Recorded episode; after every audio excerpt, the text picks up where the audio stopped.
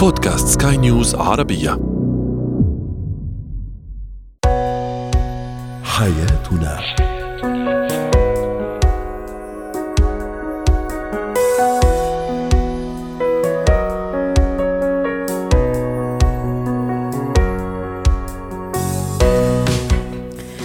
مستمعينا الكرام أهلا بكم معنا إلى حياتنا. فضاؤكم اليومي الذي يعنى بشؤون الأسرة وباقي الشؤون الحياتية الأخرى والذي يمكنكم الاستماع إليه عبر منصة سكاي نيوز عربيه dot com slash podcast وباقي منصات سكاي نيوز العربيه الأخرى. شاركونا عبر رقم الواتساب 00971 561 6223 معي أنا آمال شابه اليوم نتحدث عن الزواج المتوازن ما هي مقوماته؟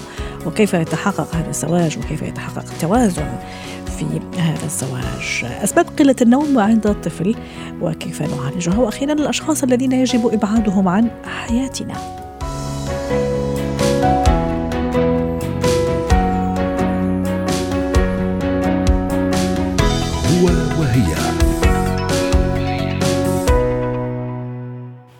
يقال الزواج ليس للاستقرار بل للمستقرين. هل الأمر كذلك بالنسبة للتوازن؟ الزواج ليس للمتوازنين بل أصلا أو ليس للتوازن بل أصلا للمتوازنين نفسيا وفكريا أيضا وفي كيفية تفكيرهم ورؤيتهم عن مؤسسة الزواج. للحديث عن هذا الموضوع رحبوا معي بالدكتورة نهاية رماوي الاستشارية النفسية والأسرية. سعد أوقاتك دكتورة نهاية. لا شك أنه التوازن والاعتدال شيء مطلوب في كل مناحي الحياة في الحقيقة. يعني لا إفراط ولا تفريط. تفريط آه، ولا تطرف أيضا حتى في مشاعرنا وفي تصرفاتنا، التوازن شيء جدا مطلوب. فما بالك إذا كان يتعلق الأمر بالزواج. ما هي مقومات الزواج المتوازن؟ متى نقول أنه فعلا هالزواج متوازن أو هالعلاقة الزوجية متوازنة؟ مساء الخير أمال. مساء الخير يا أهلا وسهلا. أهلا فيكي آه الزواج المتوازن. قبل شوي كان عندي شاب مقبل على الزواج في هون عندي بالمركز سألت السؤال شو بنظرك الزواج المتوازن؟ قبل ما نبدأ سألتي لي إنه كانوا حاكينك زملائنا ولا هيك سؤال؟ كانوا آه لا كانوا لا كانوا الزملاء قايلين لي انه آه. قالوا لنا كن معنا في في موضوع الزواج المتوازن. جميل. اللي كان موجود لأنه هو مقبل على الزواج أيه. فدائما التوازن بده يكون مبني على أسس سوية وسليمة وإيش كان الجواب؟ ممكن إنه إيش كان جوابه؟ كان الجواب منه حكى لي أنا في لي أصدقاء وفي لي علاقات وفي لي أهل لما بدي أتزوج ما بدي إنه أصير محصور بس فقط بدور زوج مم. يعني أنا بدي آه، فقلت له يعني أنت بدك مساحة إنه مش إنه إذا تزوجت إنه تلغي أصدقائك أو مثلا حتى علاقتك بالأهل والعائله الممتدة إنه يصير مثلا مش موجود أو خفيف لوجودك لإنك متزوج. فغالبا الفكرة بالزواج الخاطئة اللي ممكن البعض يتبناها إنه الزوجين لما يصيروا زوجين مع بعض إنه زي كأنه بدنا نلغي كل شيء سابق ورح نبدأ شيء جديد. لا هو شيء يبنى على شيء سابق وبيكون له دور بصير مختلف بصير له جزء من السلوك والتصرفات والاهتمامات. وهو هدف من أهدافنا بالحياة ومحطة من المحطات. صح. لكن لا يعني إنه نلغي كل المحطات السابقة في حياتنا. فالتوازن يعني إنه لما تدخل بالزواج بده يكون لك أدوار في الحياة متوازنة ومن بينها التوازن في الزواج حتى يصبح الزواج متوازنا. رائع. راح أضيف لها الكلام الجميل اللي عم تحكيه حضرتك دكتورة نهاية. موضوع الحقوق والواجبات أيضا كثير ضروري يكون في توازن.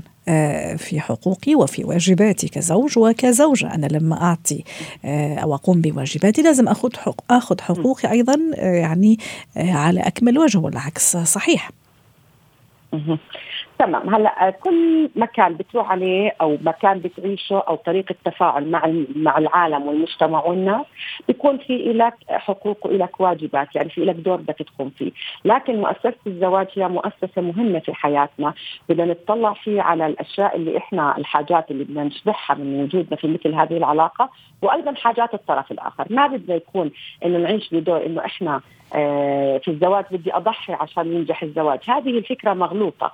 لكن لما اشبع حاجاتي بطريقة صح معناته أنت رح تتزوج زواج متوازن. لما تدخل على الزواج لا تدخل وكأنك متملك للطرف الآخر. بدك تطلع على مشاعره على حاجاته على حقوقه على الأشياء المطلوبة منه. آه، إيش بحب كيف أساعده كيف أضيف له. بس ما تكون بتاخذها زي كأنه أنت اللي بتقدم. يعني ما تدخل إنه أنت دائما بدك تقدم في هذا الزواج. م. بدك تقدم اللي مطلوب والطرف الآخر بده كمان يعطي. يعني بدك تصفي الأمور أخذ وعطاء حتى يصير فيها توازن. إذا كان فيها أخذ واعتمادية فهو غير متوازن. أما إذا كان فيها أخذ وعطاء من الطرفين فهنا يصبح الزواج متوازن. بدك تعطي للطرف الآخر مساحة إنه يعيش حياته بالطريقة اللي بحبها بدون ما تتعارض مع احتياجات الطرف الآخر هون بيأتي الذكاء إنه كمان إنه أنت لما تكون ذكي اجتماعيا آه، وذكي عاطفيا تستطيع أن تفهم حدودك وحدود الآخرين فبتقدم باللي مطلوب منك وأنت بتكون مرتاح. وتفهم الطرف الآخر يدعم هذا التوازن. يعني مرات بيكون الزوجة يعني في عندها حاجات معينة الزوج ما بده يضغطها لأنه هي زوجته لأنه أنت خلص بطلتي إنه بنت عند أهلك. أنت لا بدك تكون إنه تعطيها العطف تعطيها الاهتمام تعطيها الحب. مرات بتكون بحاجة إنه حدا يكون يطبطب عليها وكذلك الزوج. هو دائما يحتاج إلى التقدير يحتاج إلى إنه حدا يسمعه انه إنه وجودك بحياتنا آه عم بضيف. فما تاخذيها for granted إنه هو عم بيقدم هاي الأشياء كواجبات. بدنا نضلنا نعزز الأدوار اللي بنقوم فيها حتى يشعر الطرف الآخر بأهميته في هذه العلاقة ويضل مبسوط. فتعزيز الواجبات وإعطاء الحقوق في مكانها يجعل الزواج متوازنا. رائع. ومساعدة مساعدة الشريك أيضا على تطوير حياته يزيد التوازن. لأنه أيوه. شريكي عم بدعمني صح. رح يزيد التوازن عندي بصير أنا بعطي بطريقة إنه بدون ما أنظر إلى النواقص بطلع 100% تحكي نقطة في غاية الأهمية دكتورة نهاية. فعلا لما الشخص يكون في علاقة متوازنة في زواج متوازن فعلا العطاء عفوا راح يكون أيضا بشكل بشكل جميل وبشكل مدروس وبشكل واعي وبشكل صحي أيضا. وزي ما تفضلتي ممكن الشخص يعني يقبل على يعني أشياء ممكن مشاريع ممكن أشياء كثيرة تفتح له أبواب لأنه فعلا عايش في علاقة متوازنة وصحية. يعني أنا خطين على موضوع صحية يعني. طبعا. أكيد العلاقة المتوازنة هي علاقة صحية يعني فيها تطور فيها نمو أيوة. هلأ إذا حسينا بعلاقة الزواج فيها تراجع أو فيها حدا عم بنطفي أو فيها إنه ما فيها تطور حتى على مستوى شخصياتنا على مستوى عملنا أدائنا علاقاتنا إذا حسيت إنه الزواج ما عم بضيف إلي إضافات في حياتي معناته زواجي غير متوازن. بدي أنتبه إنه في خلل. قد يكون الخلل من الشخص نفسه أو من الشريك. في في أرجع هالتوازن هالاختلال معلش عم نحكي في نقطة كثير مهمة ونحن عم نختم مع حضرتك. طيب حسيت إنه زواجي غير متوازن. زي ما تفضلتي ذكرتي نقطة رائعة. عم أنطفي. كزوج أو كزوجة. ما عم ما عم أتقدم بالعكس اتراجع تراجعت خطوتين عشر خطوات لورا. في أرجع التوازن لا لا يعني الاختلال يعني ارجعه توازن أو اغيره بدل اختلال يصير توازن؟ هذا الانطفاء بعطينا مؤشر إنه الوضع ليس على ما يرام. هلأ إذا أنت رجعت لخطوه خطوتين لوراء وحاولت تشوف الأسباب وليش أنا وصلت لهون أنت هون عم ترجع للتوازن يعني. مش دائما إحنا بنروح على الأمور انها لازم تكون تسير بطريقة مثالية. إذا حسيناها بتصير بنتائج مش زي ما بدنا معناته بدنا نرجع خطوة خطوتين لورا ونشوف شو اللي عم بيصير. هل زي ما حكيت الخلل موجود في طبيعتي في التعامل أو طبيعة الشريك هل إنه ما أنا في اختلاف في طريقة التفكير؟ ونبدا نحط النقاط على الحروف لأنه أنا بدي أحط لحالي هدف إنه أنا بدي في الزواج أكون سعيد. حق أي إنسان في الزواج إنه يكون عنده نسبة سعادة بغض النظر عن الظروف وصعوبتها في كل العالم بعد بتمر بتحديات. مش كل الأمور مثالية. عمرها ما راح تكون الظروف مثالية. لكن طريقة التفكير والتقبل وإنه إحنا نشتغل على الخلل الموجود يساعد في إنه إحنا نتقدم ونتطور. عجلة الحياة تسير مسرعه وإذا إحنا ما واكبناها في حياتنا اليومية أكيد رح يأثر حتى على نفسيتنا وعلى علاقاتنا وهي التوازن. يعني إنه أنا إذا في عندي الطاقة الحلوة والإيجابية وأنا مبسوطة وسعيدة رح أعكس هذا على الشريك ورح أعكس على الأسرة. واضح. فهي العملية متبادلة من هنا يأتي التوازن. شكرا. العملية يؤثر فيها الطرف على الطرف الآخر. دكتورة نهاية رماوي شكرا لك. ساعتين ضيفتي العزيزه من عمان. زينه الحياة هي أسباب قلة النوم عند الطفل؟ وبعدين ما هي تصرفات وطباع الطفل قليل النوم؟ كيف طباعه في النهار؟ هل ينعكس أو تنعكس قلة النوم عليه أثناء النهار؟ وهل في علاج؟ هل في طريقة تخليني أتدارك الموضوع؟ رحبوا معي بدكتور سامح عبد العظيم اختصاصي طب الأطفال وحديثي الولادة. دكتور سامح يسعد أوقاتك. إيش اللي يخلي الطفل قليل النوم؟ المفروض الطفل يعني ينام كثير ساعات يعني حضرتكم كدكاتره دائما تشددوا وتأكدوا على ساعات النوم. طبعا حسب مرحلته العمرية وحسب سنه لكن في كل الأحوال النوم شيء كثير ضروري حتى يمكن أحيانا نقول لك النوم أهم من الأكل يعني. أنا ما بدي يعني أعتمد هالمقولة خلي لك لك يعني تؤكد أو تنفي لكن الشاهد في الموضوع أنه النوم جدا مهم بالنسبة للطفل تطوره العقلي الادراكي راحته نمو الدماغ وما إلى ذلك. أهلا بيك يا مال واهلا بالسادة المستمعين هي هو النوم مش مهم للأطفال بس مهم للكبار كمان يعني النوم شكلك نعسان يا دكتور. عملية حيوية مهمة ومحتاجين الكل ينام طبعا وياخد العدد الكافي من النوم. الحقيقة هو النوم إحنا تقريبا لو بصينا هنلاقي إن إحنا بننام أكتر من ثلث عمرنا. م. يعني لو حسبنا عدد ساعات النوم هتلاقينا ثلث العمر بتاعنا بننامه. اذا هي شيء مهم. يعني ما دام ربنا سبحانه وتعالى خلى جزء كبير من حياتنا في هذه المرحلة اذا هي مرحلة مهمة جدا. آه ولها أهميتها، أهميتها بالنسبة للطفل طبعا الحقيقة آه أكثر بكثير من الطفل من الشخص البالغ، لأن الطفل بيكون في مرحلة نمو وتطور مستمر. فالنوم هو الفترة اللي بيكون فيه كثير من العمليات الحيوية والبنائية وتطور الكثير من الأجهزة وخاصة الجهاز العصبي والمناعي أثناء فترة النوم. فهو مهم لنمو وتطور الطفل العصبي والجسماني. دي الحقيقة طبعا الأهمية القصوى للنوم في مرحلة الطفولة زي ما أنت تفضلتي وقلتي. إذا حابين نعرف طفلي ما ينام كفاية دكتور؟ أو ممكن ينام ويرجع يصحى يعني بعد بعد ساعة ساعتين وما يقدر يرجع ينام. أنا أعاني خاصة إذا كان مثلا في سن المدرسة يروح المدرسة إدارة المدرسة دائما تكلمني ترى الطفل مش مش صاحي مش مصحصح يعني دائما نعسان. فإيش ممكن تكون في أسباب؟ هل أنا مش عارفة أعمل له روتين؟ هل ممكن تكون في مشاكل صحية أنا مش عارفتها مثلا؟ شو ممكن تكون مشاكل صحية؟ هو الحقيقة طبعا بتختلف الأسباب على حسب المرحلة العمرية للطفل. طبعا المرحله العمرية الأولى للطفل الطفل الصغير أحيانا الجوع الغازات الانتفاخات الضوضاء حوالين الطفل مشاكل التسنين مشاكل الأذن بعض الأمراض عدم انتظام الرضاعة الحاجات دي في الأطفال الصغيرين ولكن. يمكن عشان موضوع الكلام النهارده عن الأطفال في العمر الأكبر صحيح. الأكبر شوية فطبعا الحقيقة أي مرض يؤثر على صحة الطفل أي مرض مزمن قد يسبب مشاكل في النوم مشاكل السكري مشاكل السمنة المشاكل دي كلها تؤثر على الاطفال طول فترة القيلولة بعض الأطفال الحقيقة آه. بيبدأوا يناموا فترة طويلة. ده كمان بيأثر على انتظام النوم. إيش أحسن فترة أو يعني الوقت المثالي لفترة القيلولة ويكون من أي وقت لأي وقت دكتور؟ يا ريت تفيدنا في الموضوع. كل ما كانت فترة القيلولة مبكرة كل ما كانت أفضل اللي هي الفترة من 2 ل 4 أو من 12 ل 3 دي الفترة الذهبية الطفل لو نام فيها الحقيقة بيقدر يكفي يومه وما يتسببلوش مشاكل بالليل. يعني فترة القيلوله مش أكثر من ثلاث ساعات أو ساعتين؟ لا لا لا, لا, ساعتين ساعتين, ساعتين. لا لا حضرتك قلت من 12 ل 3 أنا حسبت ثلاث ساعات. أنا قلت إن إن دي الفترة اللي أها okay. يعني بدي بدي رجلي لكن هم ساعتين. لكن بعض الأطفال الحقيقة بتاخد القيلولة بتاعتها بعد العصر الساعة 4 الساعة أيوه. وده بيأثر على النوم الحقيقة طول فترة الليل. شرب المنبهات المشروبات الغازية الشوكليت الكلام ده كلها حاجات مليانة بالكافيين اللي كمان بيؤثر على النوم. آه بعض المشاكل الحقيقة في اللوزتين واللحمية قد تؤدي إلى مشاكل في النوم واختناق أثناء فترة النوم. ده بيضايق الطفل كمان ويخلي فيه مشاكل آه في النوم.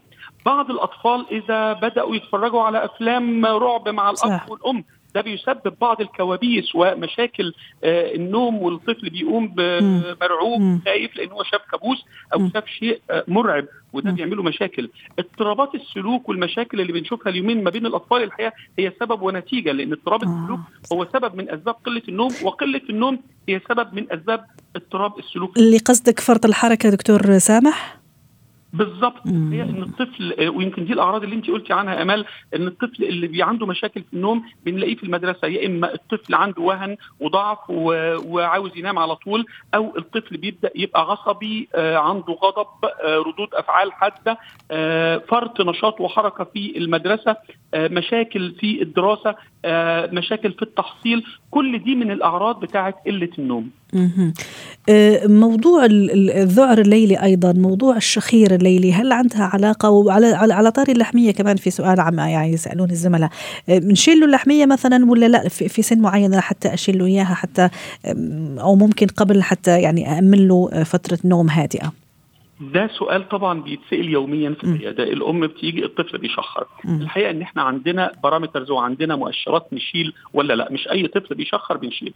إذا كانت اللحمية أو اللوز مسببة للطفل مشاكل واضحة في النوم اللي إحنا بنسميها مشاكل انسداد النفس أثناء النوم ومؤثرة على الطفل على تحصيله الدراسي وعلى أدائه أثناء اليوم لابد من إن إحنا نشيل اللحمية علشان نخلي المجرى التنفسي بيتنت أو مفتوح لنفس الطفل. ولكن إذا كان الطفل هو مجرد صوت بيتعدل مع إن أنا أعدل رأس الطفل بيزيد الشخير مثلا وقت الإصابة بنزلات البرد أو الكلام ده مؤقتا وبس لا طبعا إحنا ما بننصحش ده بعيدا عن بعد جميل. بقية النصائح بتاعه الالتهابات آه. المشاكل التنفسية الأخرى. دكتور سامح بعض الأكل مثلا نوعية أكل بتأثر عليه كمان تخليه مثلا ما ينامش كويس نومه قليل أه وقت مثلا العشاء مثلا العشاء مثلا إذا تأخرت كمان عنده دور ولا لا؟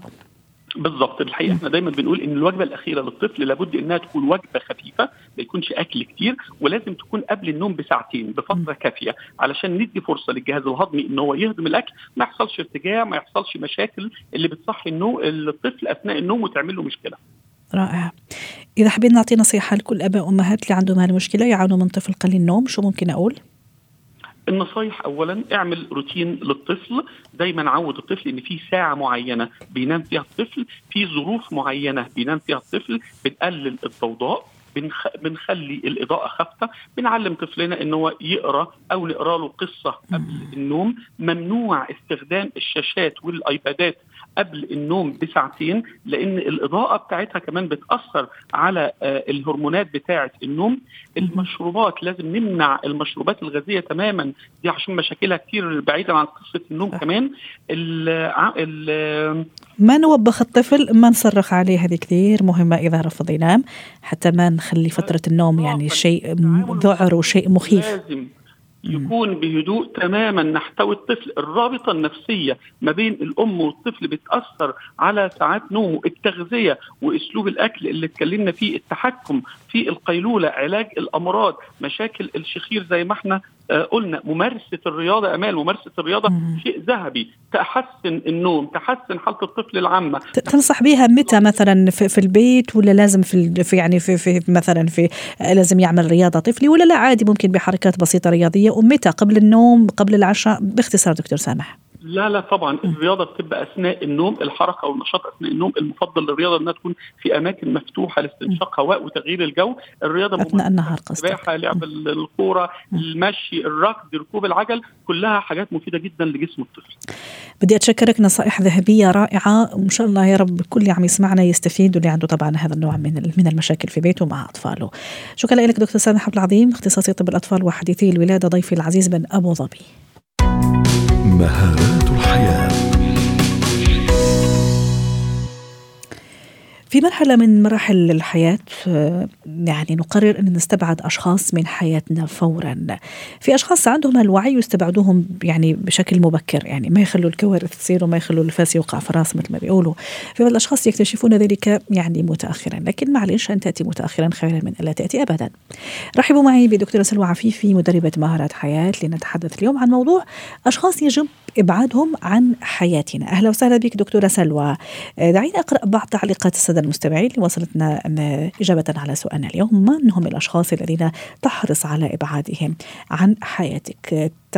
تعليق عفوا آه، يقول آه، ذو الوجهين المنافق والكذاب أيضا الشخص النرجسي الشخص الكذوب الشخص المضلل الأشخاص الفاسدين أيضا يقول أحد المستمعين آه، هذه من ضمن الردود. أيضا شخص أو عفوا تعليق يقول الشخص الغير واضح من الأشخاص الذين أحرص على إبعادهم عن حياتي. دكتورة سلوى. من هم الأشخاص فعلا اللي وجودهم في حياتنا؟ يمكن مؤذي مدمر أحيانا ما ننتبه لغاية ما توقع المشاكل وكيف أنتبه لهم؟ يسعد أوقاتك. وسهلا. شوفي ما ذكروه السادة المشاهدين أو المستمعين يعني عموما قالوا إنه في أشياء صفات قد تكون غير مألوفة اجتماعيا أو غير مقبولة بعيدة عن المبادئ العامة المتفق عليها صح؟ صحيح. المنافق ذو الوجهين الغير واضح الكذاب وهكذا. المتطفل هو المتطفل والمزعج نعم. هل هؤلاء الناس ليس لديهم مجتمع أو أصدقاء أمثالهم؟ لديهم. اذا العبرة في الموضوع إنه إحنا نختار الأشخاص الذين يتوافقون مع قيمنا واحتياجاتنا من هذه العلاقات. جميل. هنا يكون الشخص مقبول أو غير مقبول لدي طبيعي إن أنا لو أنا لدي مبادئ معينة متفق عليها. هي الصدق الصراحة الإخلاص في العلاقات العلاقات تقوم على التكافؤ المتبادل. أكيد إنه إذا وجدت شخص بهذه الصفات الحلوة اللي كلنا نتفق عليها أو معظمنا خلينا نقول حيكون شخص مناسب لي إذا هنا لابد أن أكون أنا واعي لاحتياجاتي من العلاقات التي أقوم بتكوينها أو بنائها. رائع. وكأنك عم تقولي هي مسؤوليتي أنا مش مسؤولية الشخص طبعا. الآخر. أيوة. مسؤوليتي وربما يعني مش هو مش مضطر يتغير مش يعني أنا التي أضطر من البداية أختار شخص يشبهني أو أقل شيء يعني يتطابق ويتوافق معي يعني مع شخصيتي مع اهتماماتي مع توجهاتي. مظبوط. وممكن جميل. أنا أبدأ ان أنا طالما ابتديت أستشعر إنه هذه العلاقة قد تكون غير صحية ربما إني أنا طريقتي اوصلته لهذا لهذه الطريقة كمان. يعني لا مانع ابدا إنه أنا أبدأ بنفسي وأراجع نفسي. ربما أغير طريقتي. يمكن صاحبتي بدأت تبعد عني أو تبطل تقول لي أشياء مثلا أو تكون صريحة معايا. ربما أنا يمكن أفشيت سر. يمكن أنا اخترقت المسافة الشخصية بتاعتها أو الحدود الشخصية. يمكن أنا أصبحت ملحة أو لحوحة أو أنانية أكثر. يمكن أصبحت آخذ أكثر ما أعطي. فليه ما نراجعش نفسنا؟ بالعكس. نراجع أنفسنا. وأيضا آه، إذا كنت أنا شايف نفسي صح أو شايف م. نفسي إن أنا لدي احتياجات غير لا تواجه بالاحترام أو التقدير من قبل الطرف الآخر شخص كلما تحدثت معه يسلب طاقتي. م. لا هنا لازم أن أشوف يعني آه، أقف مع نفسي أيضا وأراجع هذه العلاقات. هل هذه العلاقة تستحق الاستمرار في حياتي؟ هل أنا آه، يعني أضع الأشخاص في حياتي للإضافة ولا لسلب هذه الطاقة؟ و كل العلاقات في الإنسانية عموما قائمة على الأخذ والعطاء. صحيح. التكافؤ أيضا طبعا حتى لو الحب أنت بس محتاجة حب من صديقتك أو اهتمام أو استماع. فلازم إحنا كمان نقدم ونأخذ. ويعني عارفة حلو إن زي ما حضرتك تفضلتي في البداية إن إحنا نعيد علاقاتنا أو نعيد تقييم علاقاتنا أيوة. من وقت إلى آخر. ويا ريت لو يكون بدري من البداية تقوم صح. على أسس. ودي عارفة بنعملها إزاي؟ إنه في العلاقات الحديثة خلينا نقول. أحيانا نكون مندفعين بعواطفنا. اثنين يقابلوا بعض حتى ولو بنتين أو رجلين أو كذا. الله أنا حبيتك من أول صحيح. مرة وكأني أعرفك من من من عشر آه. سنين مثلا. صحيح. وعلى فكرة فعلا يكون شعور صادق شعور لحظي. بس هل هي فعلا علاقة بنيت على خلفية أو أساس؟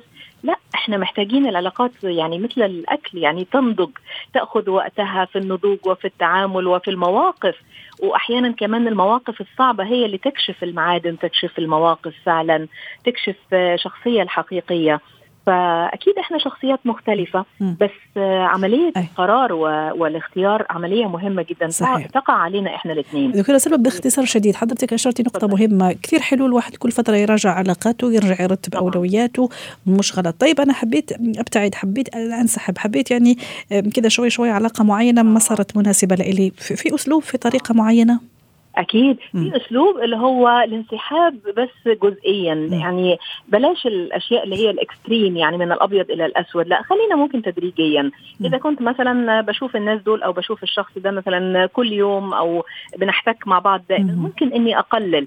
آه كل عزومة أنا بلبيها أو كل دعوة. ممكن إني في مرة أعتذر ممكن إني كنت بتكلم في موضوعات كثيرة أقتصر في الحديث وأقتصد فيه. طبعا تؤخذ تدريجيا بس إذا أنا فعلا حريصة على يعني إني أبقي خيط رفيع فلا داعي من جرح الأشخاص. يعني واضح. ممكن آه، إذا طبعا في أشخاص نقدر نواجههم نعم. في واضح. أشخاص لا نستطيع أن نواجههم. واضح. شكرا لك دكتورة سلوى عفيفي أسعدتيني اليوم وأتمنى لك اوقات سعيده ختام حلقة اليوم من حياتنا. شكرا لكم وإلى اللقاء.